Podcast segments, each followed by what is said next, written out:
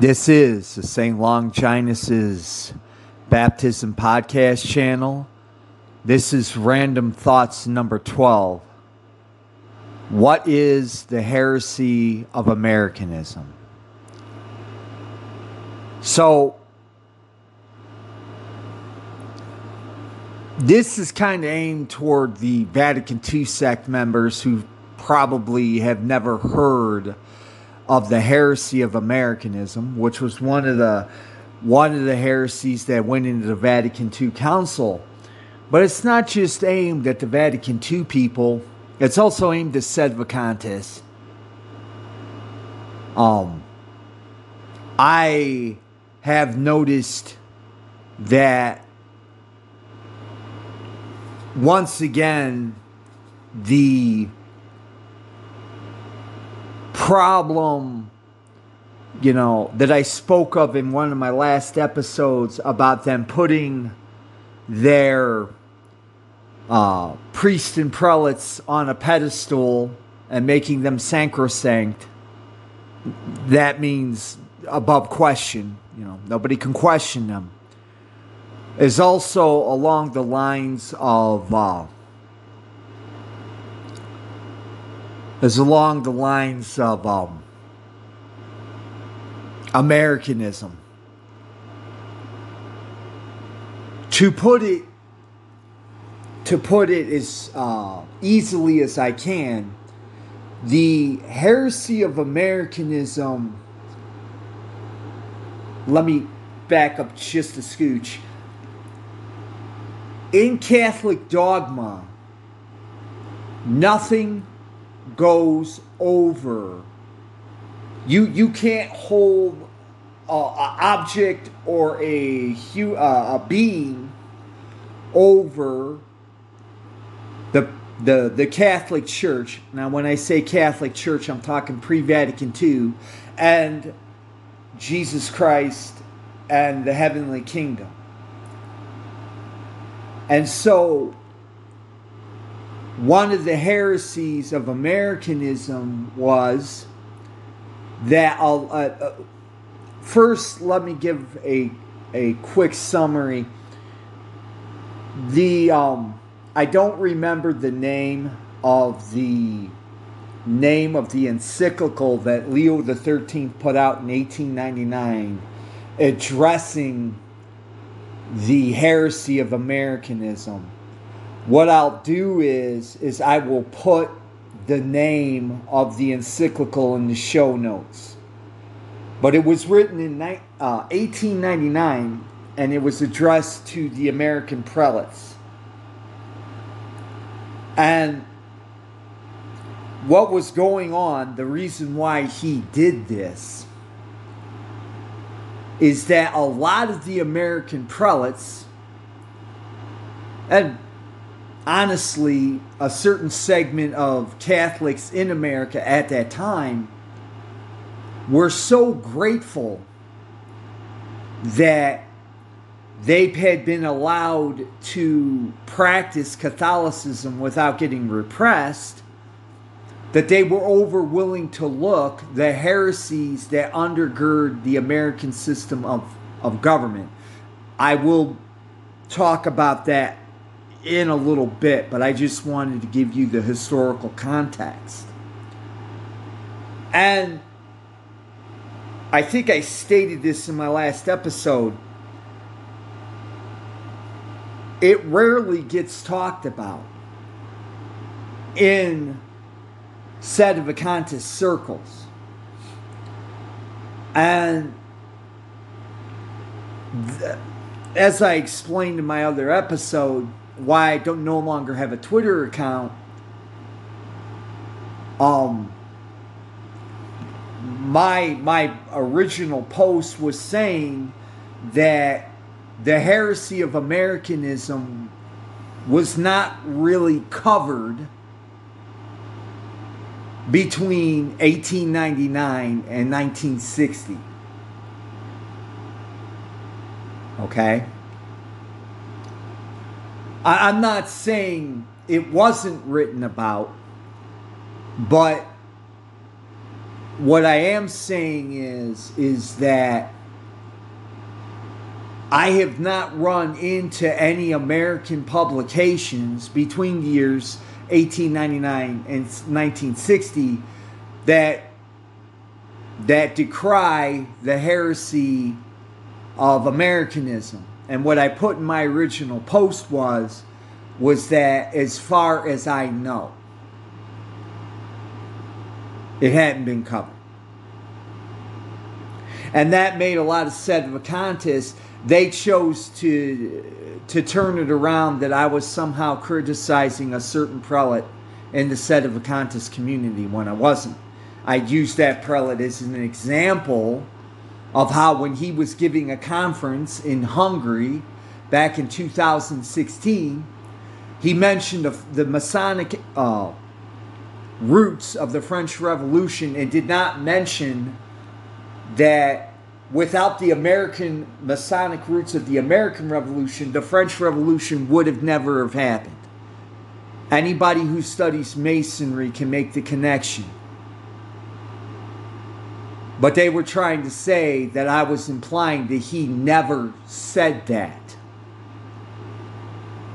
And when I realized that the, you know, I pointed out to them that if they read the whole the whole original post, I put it at in all caps as far as I know.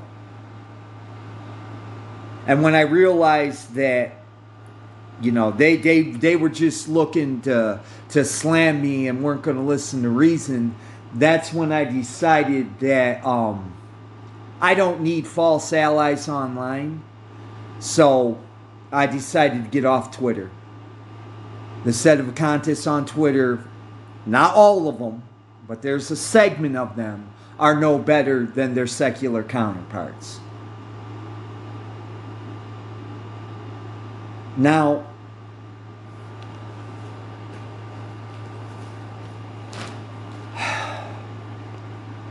when Pope Leo the 13th talked about the heirs of Americanism, he when, he wrote this encyclical, he was basically taking encyclicals from other popes that had decried liberalism and turned that it, uh, when he wrote the encyclical he was um, he was basically taking the airs of liberalism, which the American Constitution was based on, and applying them to because the other popes had written encyclicals against liberalism, but they were more or less doing it from the European context. What Pope Leo XIII did in his encyclical was he put it in the American context. And a lot of American prelates were guilty of this. But this is not, you know, this episode is not about all that. I just want to go over the Freemasonic origins of the American government and the American Revolution. Because as certain sedevacantists have put priests and bishops on on on a pedestal where they're sacrosanct and cannot be questioned, they've done the same thing to the American government. Um, I remember specifically on Twitter when I publicly stated that I don't consider I'm, I'm an American citizen by birth, but I'm God's citizen first that it rubbed some people the wrong way, or it appeared to.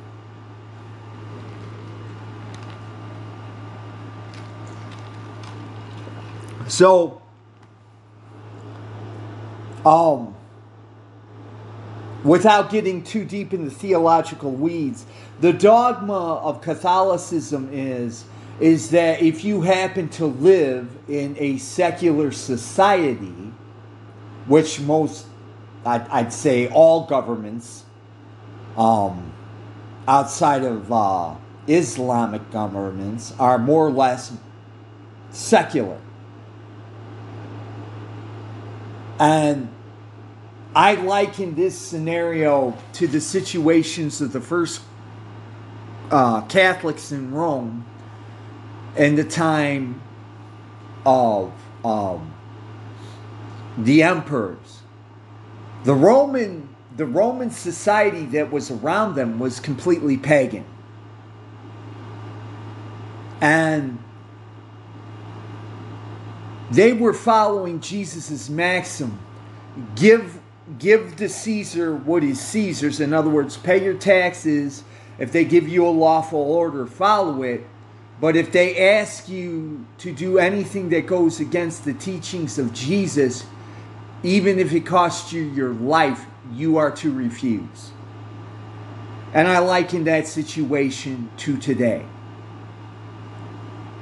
As a matter of fact, like I said, I want to get too deep in the weeds. Uh, during the Roman persecutions, there was a dispute because some of the Catholics who were getting persecuted, basically what the Roman emperors did, well, not just the Roman emperors, it depended on the governors. Some governors enforced the edict, others didn't. But basically, uh, Catholics were given a choice burn incense before a statue of the Caesar, or we're going to kill you. We're going to torture you and we're going to kill you. And some of them did. And what the what the um what the dispute was about was some of the Catholics who had refused to do this edict and went into hiding and maintained their Catholicism were upset at the laxity or what they consider to be not laxity, not laxity, um, leniency. Thank you, Lord Jesus. The leniency of some of the bishops who are allowing these, dare I call them, idolaters back into the church. Now, the Catholic, uh, also part of Catholic dogma is moderation. You don't want extremes. So perhaps my characterization of the people who burned incense before the statue of the emperors or their pagan gods is a bit harsh. On the same token, though, I can understand why the hardcore party got upset that, and it depended on the bishop, because you got to remember in the first century of, of the Catholic Church, um, the, the, the local diocesan bishop was the law. You know, um, and that was due to circumstances, you know. you don't have cars, you don't have faxes, telephones, cell phones, none of that stuff. So, just by the very fact that it would take you weeks to get to Rome or a message from the Pope to get to, say, Alexandria, Egypt, or um, Damascus, Syria, you know, it took months. So, by, by the very fact, the the local bishop, diocesan bishop, was the law. And like anything else, it's decentralized. You might have a diocesan bishop in, in Damascus who's rather lenient and he's like, well, yeah, they burned the incense, but they're repenting and we'll we'll have them recant their error and they'll they'll have to do penance and they're good. Whereas maybe in um, the North African city of Hippo, the diocesan bishop might be a little more hardcore and say, um, well, they're going to have to do 10 years of penance to, to make up for this, then we'll accept them back in. It just depended on the local bishop. The reason I'm bringing this up is is we're we're going into those times. You know, we're going into those times. Except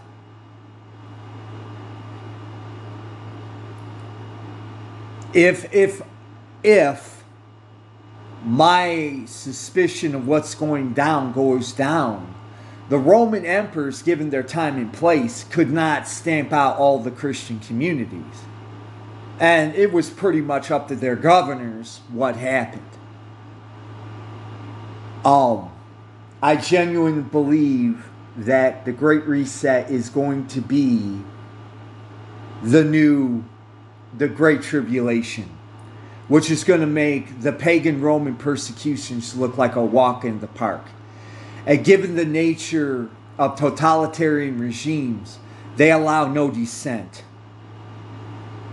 You know, the Freemas- the Freemasons who are controlling uh, uh, the world society, they they do not want anybody worshiping anything other than themselves and their system, and they're not gonna just allow anybody any kind of freedom of thought in that regard. The reason I bring this up is that people don't understand. They well, they can't understand the nature of what they're facing, at least as Americans, because like I said, I'm speaking from an American context.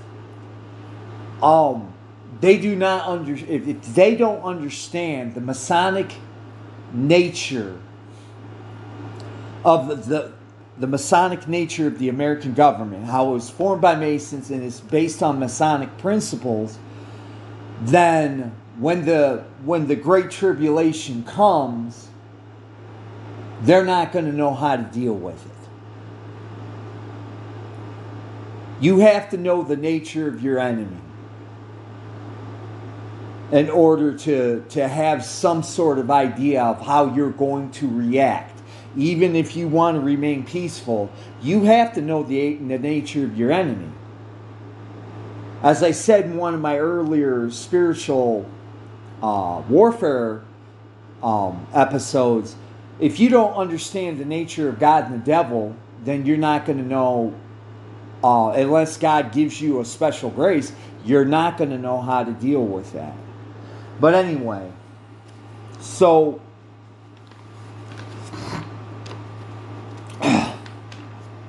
sorry guys. I know that's disgusting. So I want to go over the linchpin of what is known as the Bill of Rights, which is the first 10 amendments of the American Constitution. The linchpin is the First Amendment, which gives you, quote unquote, um, I had this written down. I don't know what. Okay, here we go. Freedom of speech, freedom of press, freedom of religion, and freedom of assembly. I'm going to try to take these apart as quickly as I can because I've got a lot of ground to cover and I want to try to keep this to under an hour. Freedom of speech. There is no such thing as freedom of speech. Now, what a lot of secularists tried to do um, after the Protestant revolt was somehow or uh, tried to paint when the Roman Catholic Church was holding Europe together under the title of Christendom was say, "Oh, it's terrible. The the the peasants didn't have freedom of speech. The townspeople didn't have freedom of speech.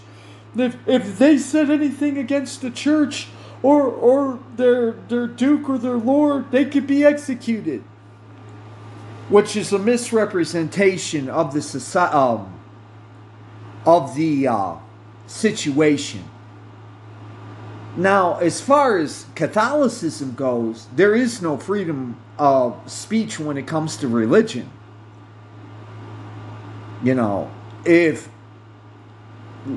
if you're Martin Luther and everybody else is Catholic, but you're saying, nah, screw the Pope, he can go pound sand, and I'm going to form my own religion.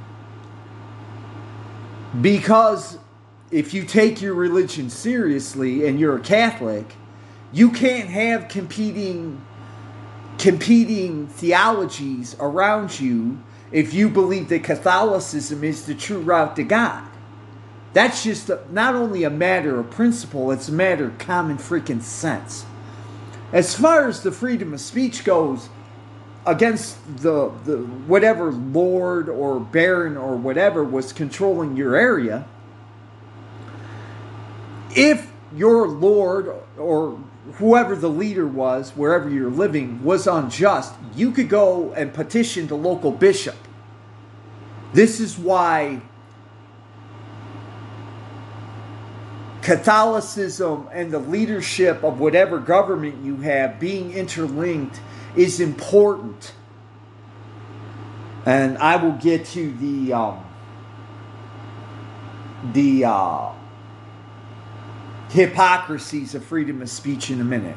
But I just want to point out that um, because everyone was Catholic, even the local liege lords, baron, whatever, was was answerable to the bishop, the local bishop.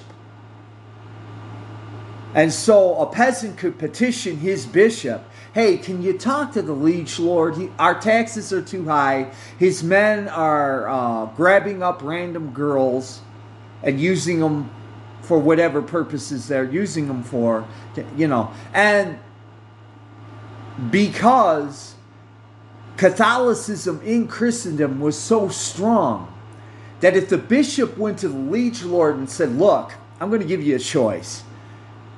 Quit these abuses or I'm going to excommunicate your butt. That had weight. That had weight. Even if the liege lord or whatever was a, a, a total atheist a hole, he couldn't he couldn't proclaim it. He could say, "Hey, I'm atheist. Screw the Catholic Church." Because then the Pope says, well, okay, uh, to the surrounding Catholic uh, uh, princes and lords, you can go depose this this guy and um, you know take his wealth and his lands amongst yourselves. So even if he was a complete atheist, he couldn't say it. And quite frankly, you know, if you've been on the internet long enough, wouldn't you, if you've ever dealt with the evangelical atheist online, don't you wish, maybe you don't care. My attitude was, okay, you're atheist, so what? Keep it to yourself. I don't care. It keeps people from being obnoxious a-holes. Now, as far as the hypocrisy of freedom of speech goes, there is no there is no absolute freedom of speech. If I go up to a muscle bound 6'3 um 230 pound muscle man and I say, "Hey buddy, your girlfriend's hot. Can I sleep with her?" He's going to pound me into mush and deservedly so, I might add. If you, you know, there have been people arrested for saying anti American government things. There are limits of speech. Like I said, this is just anybody with a modicum of common sense can figure that out. Freedom of the press. Now, in this regard, I would actually argue that uh, because people think of the press as around the 1700s when people would put out broadsheets.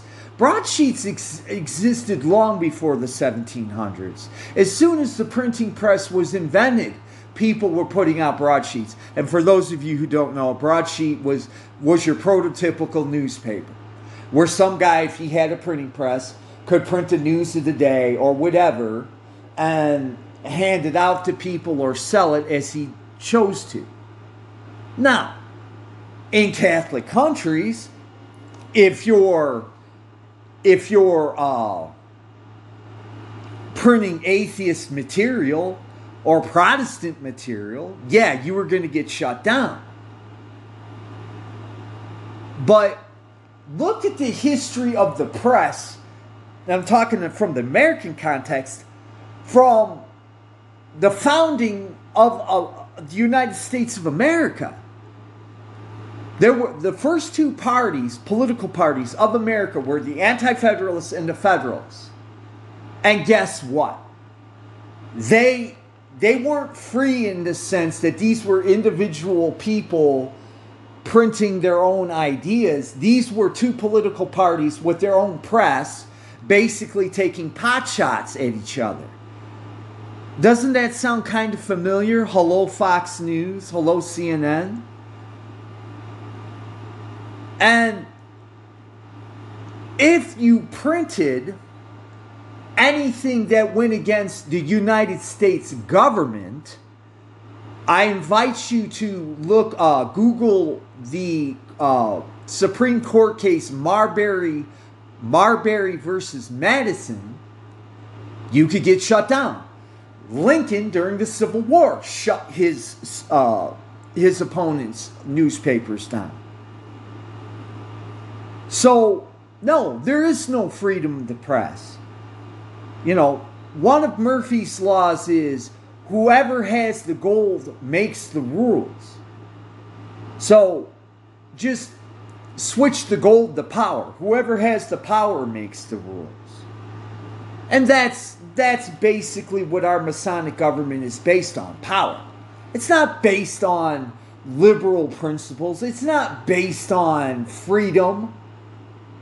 It's based on I want power for me and my people, and I want to make sure that everyone does what I want them to do.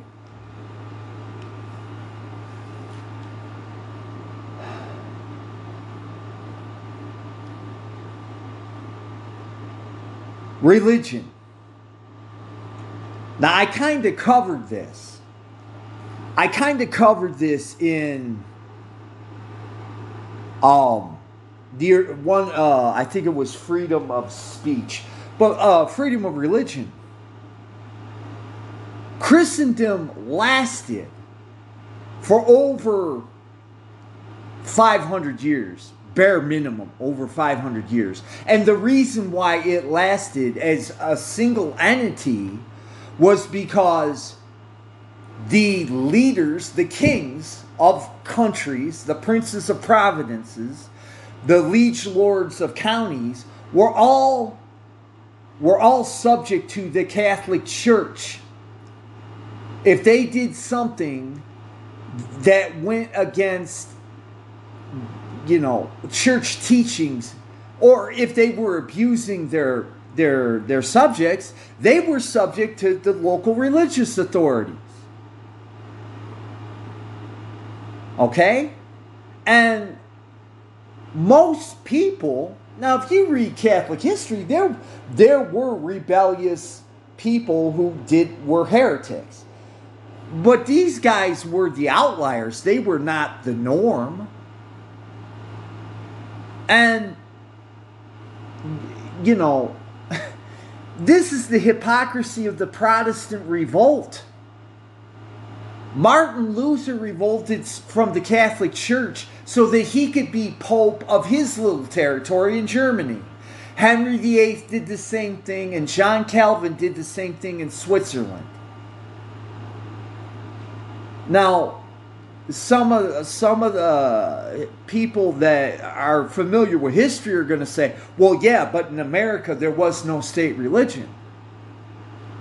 Well, that is true insofar as the Masons within the American government, and this is verifiable on the internet, were striving to replace belief in God with a, a faith in their country. I mean, if you look at the Lincoln Monument, the Washington Monument, you know, the various statues and stuff, these these are actually almost religious in tone, if you can spot it. but I stated this in an earlier episode.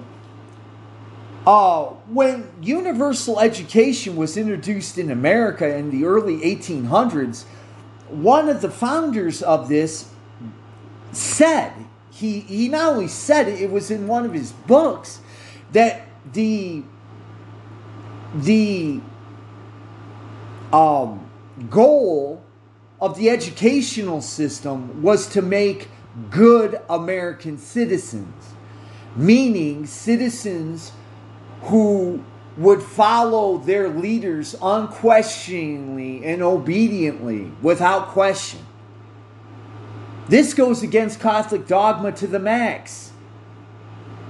The only person, if you're Catholic, and I'm not talking the Vatican, Vatican II sect, if you're Catholic, the only people you're supposed to follow unquestioningly and obediently in matters of doctrine and morals are your are your bishops because we don't have a pope right now. Now, does this make our bishops sacrosanct? Uh no. Now, if they if they are speaking on matters of morals and um, doctrine, yeah, then then the, the, they are. Um, I'm not a canon lawyer, but pretty sure you're not supposed to go against that. But if you make a observation that gee, the American hierarchy hasn't really covered the heresy of Americanism from 1899 to 1960, and the Sedevacantist movement really doesn't talk about it. That's not, you know, you're not questioning doctrine. As a matter of fact, that's actually, you're actually asking, hey, this is an encyclical written by a pope. Why aren't we talking about this? Because I notice my fellow Catholics, Sedevacantists, are not, you know, they, they seem to be unaware about this.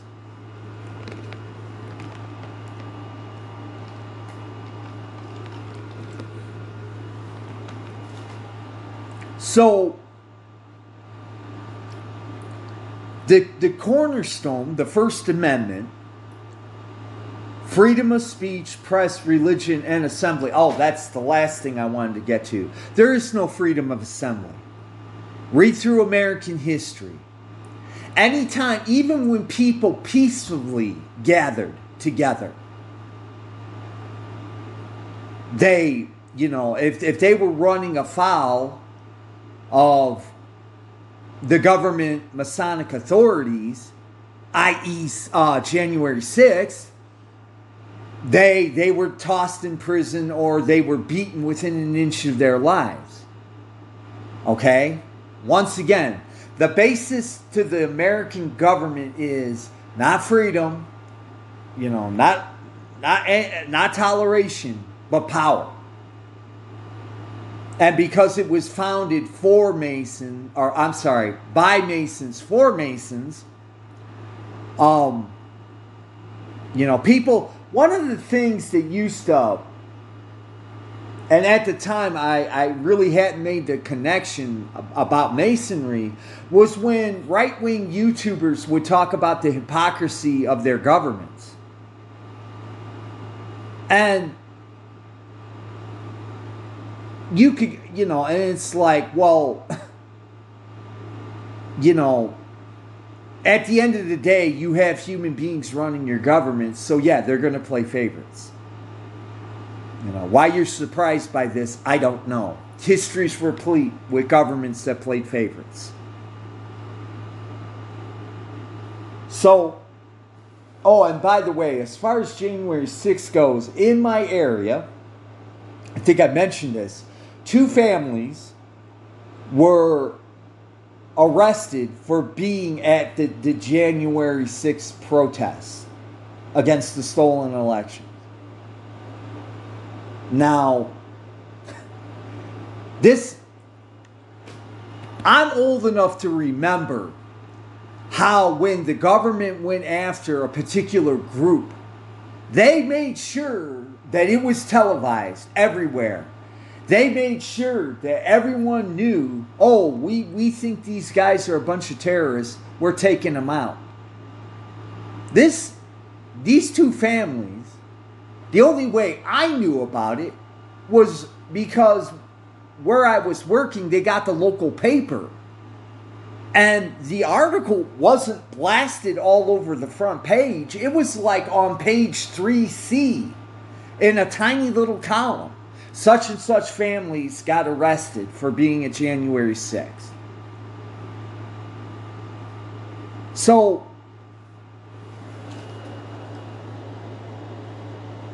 but, okay, so those are, like I said, of the first 10 amendments to the American Constitution.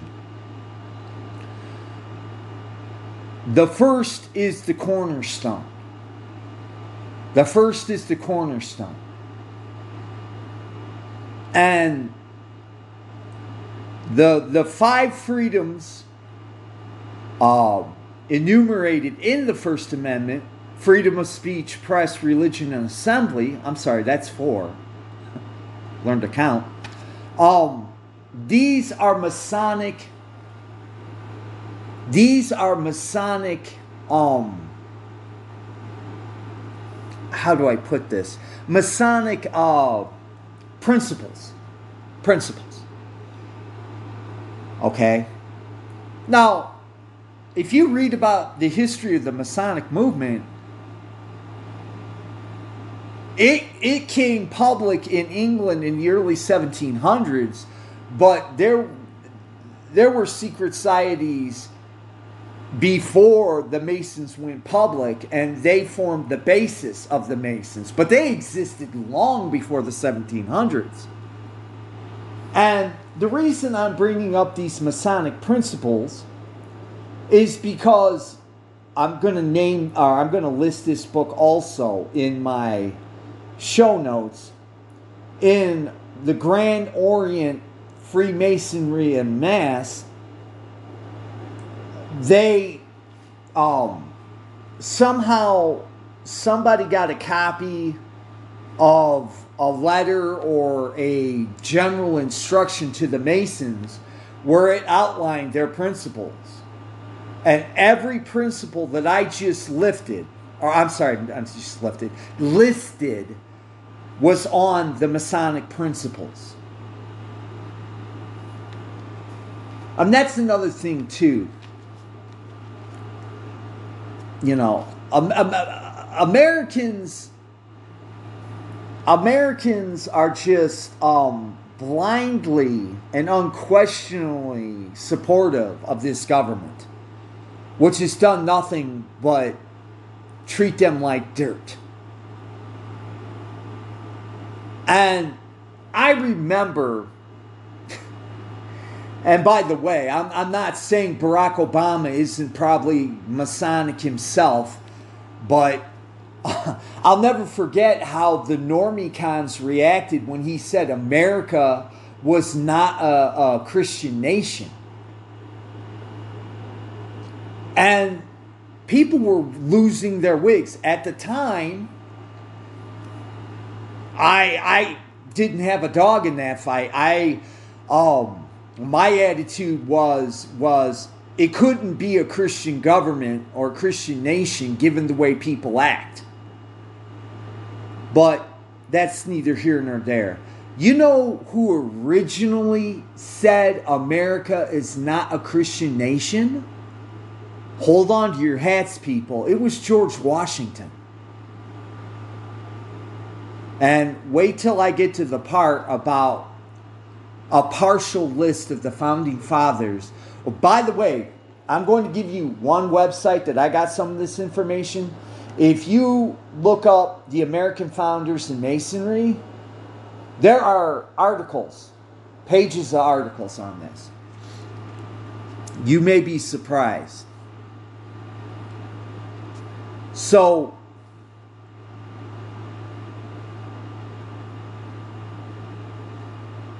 Oh, okay. so yeah, so so the heresy of Americanism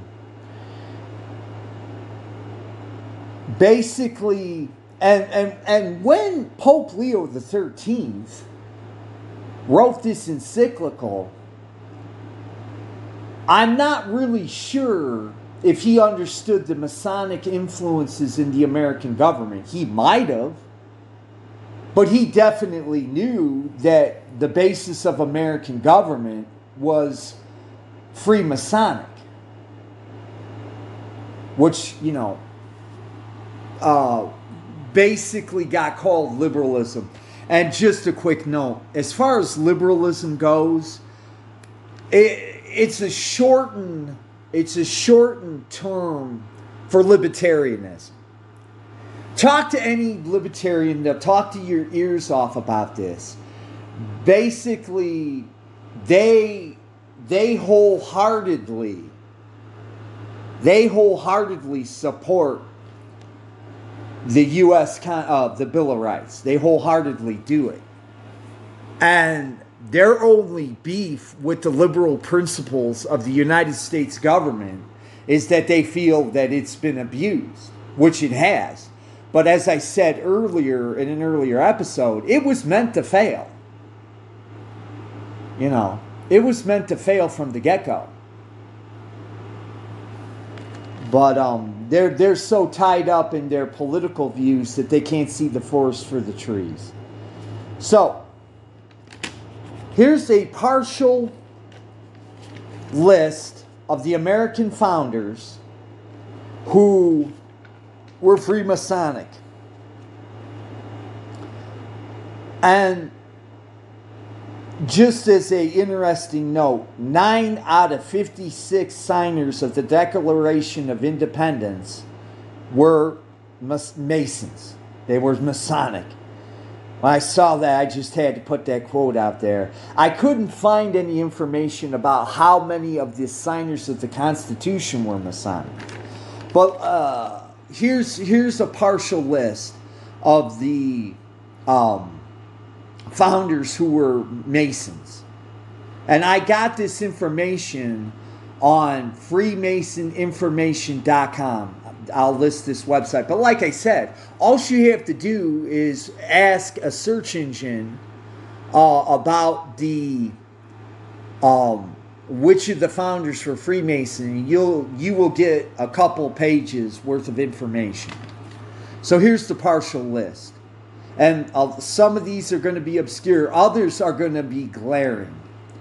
William Ellery, Benjamin Franklin, John Hancock, Joseph Howe, William Hooper, Robert Paine, Richard Stockton, George Walton, William Whipple, George Washington, Paul Revere, and the first Chief Justice of the United States Supreme Court, John Marshall. Okay? Now, I, am not claiming to to to to have a uh, 300 IQ, to be a Rhodes Scholar, or none of that. A lot of the information I'm giving you is from the few books that I can get on Freemasonry that aren't written by actual Freemasons. Oh, and by the way, FreemasonInformation.com, um, they appear to be uh, information arm of the Freemason movement. as, as near as I can tell, they are not uh, critical to Freemasonry at all. They, as a matter of fact, I, I, gave their website a quick glance, and they appear quite proud of their Freemasonry. Which, you know, if you're a Freemason and you think that everything you're doing is not a bad thing, why would you? Why would you be ashamed if you think you're doing a good thing? I'm not ashamed to be a sedevacantist Catholic. So, you know, I, I, I'm loud and proud. Why, why should the Freemasons be any different?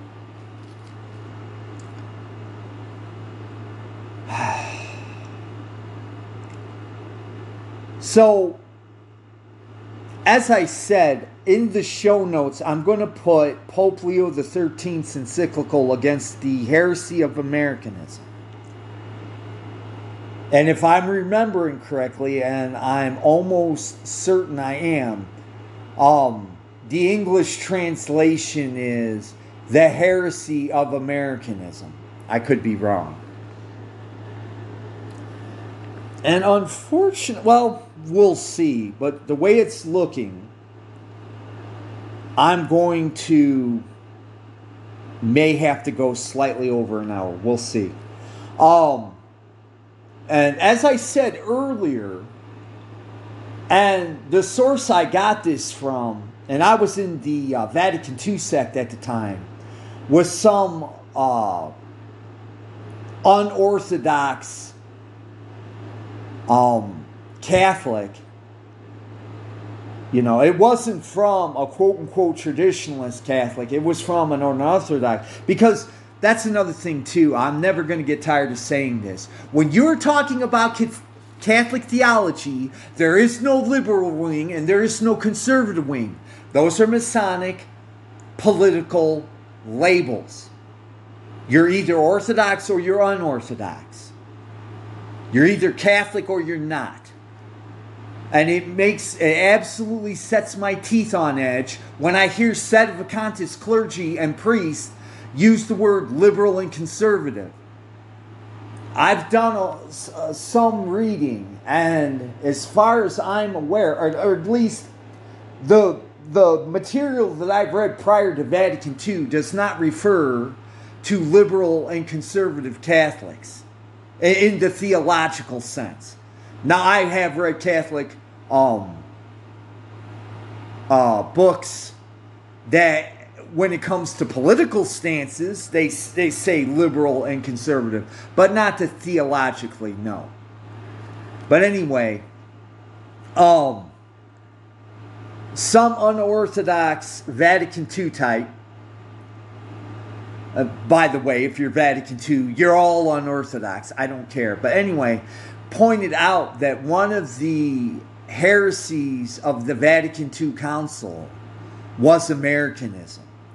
And they were basically using it as a cudgel for anybody, uh, any Vatican II sect member who was to the right of Mao Zedong. And for those of you who don't know, Mao Zedong was the first dictator of communist China. And he was pretty brutal. Anyhow, so the second part of this,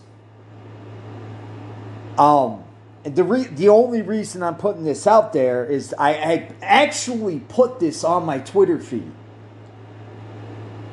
and nobody, absolutely nobody, commented on it. And given given my numbers, I it, it'll probably sit vacant here too, unless God wills it. Freemasonry was legalized in the 1983 Code of Canon Law. Freemasonry and, and membership in other secret societies was actually legalized in the Vatican II 1983 Code of Canon Law. The question I asked on my Twitter feed was if the 1983 Code of Canon Law legalized Freemasonry and uh, membership in secret societies, and by the way, uh, the person I'm going to list calls himself a traditionalist Catholic. And he recognizes Vatican II as a legitimate council and the popes from Vatican II as legitimate popes. The guy's name is John Salza. He is a lawyer.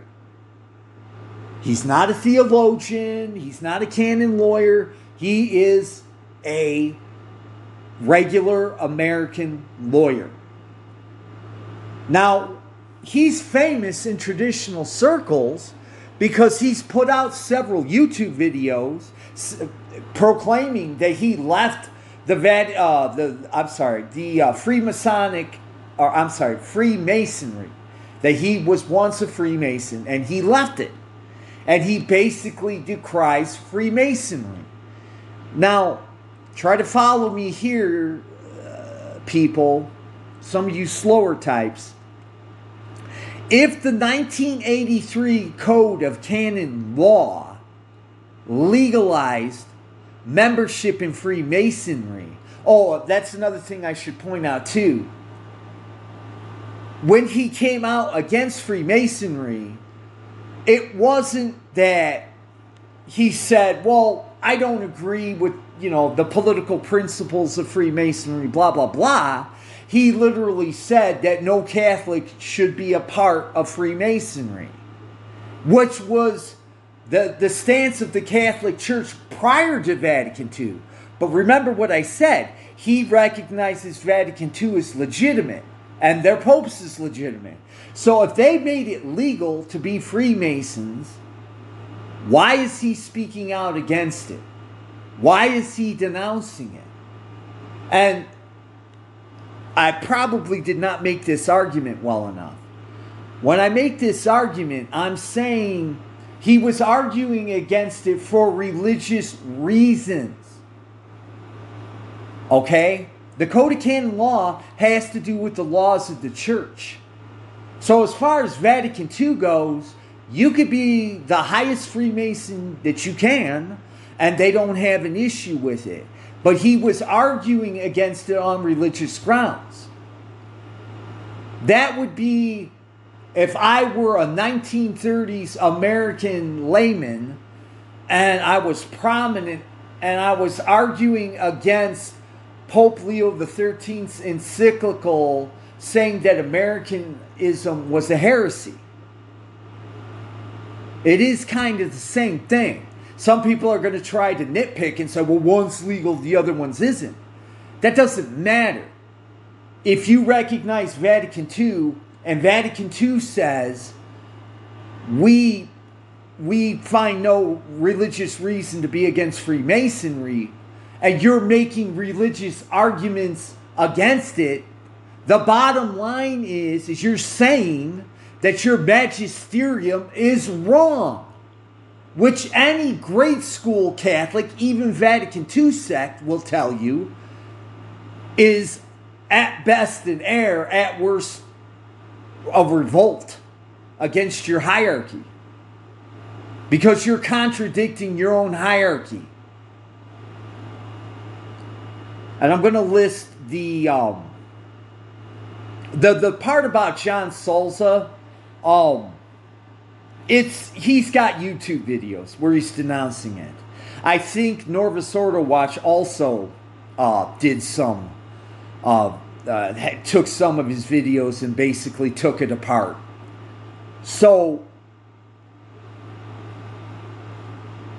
um, the the first part was taken about uh, Vatican II legalizing the, the Vatican II Code of Canon Law of 1983 legalizing Masonry was in the book What Happened to the Catholic Church by fathers Francisco and Dominic Radecki, their brothers, of the CMRI. I'm going to list this book in my show notes as well. But the the videos where John Salza is is denouncing Freemasonry are like I said on YouTube. And because Salza's pretty popular in quote unquote neo traditionalist circles, I'm sure that there are plenty of neo traditionalist websites that have his videos as well. So, once again, I, thinking about it now, I can honestly say that I forgot my driving principle when I when I started my Twitter account. And actually I think I forgot my founding principle about a couple of months after I started this podcast, which is my job is to inform, not convince. And perhaps I need to put it put a big poster on my wall so I never forget that. You know, one of my one of my regular listeners, my only listen, a regular listener, told me. He said, "You can lead a horse to water, but you can't make him drink." It's the same principle. And by the way, the the the quote, "My job is to inform, not convince," was Saint Bernadette. I can't pronounce her last name. Starts with an S but she was the peasant girl that the Mother Mary uh, came to at Lourdes that told, you know, uh, told her about the, uh, the fountain, that the healing fountain at Lourdes. So, anyway, guys, it's been almost an hour. Uh, you didn't have to listen. I do appreciate it. And I especially appreciate if you listen to this whole thing, giving me an hour of your time. I hope you get something out of this. I do. And I'd like to see as many people get to heaven as possible. I'm praying for everyone who's in my life, either directly or indirectly. Thank you for listening. Have a good day. God bless you. Bye bye.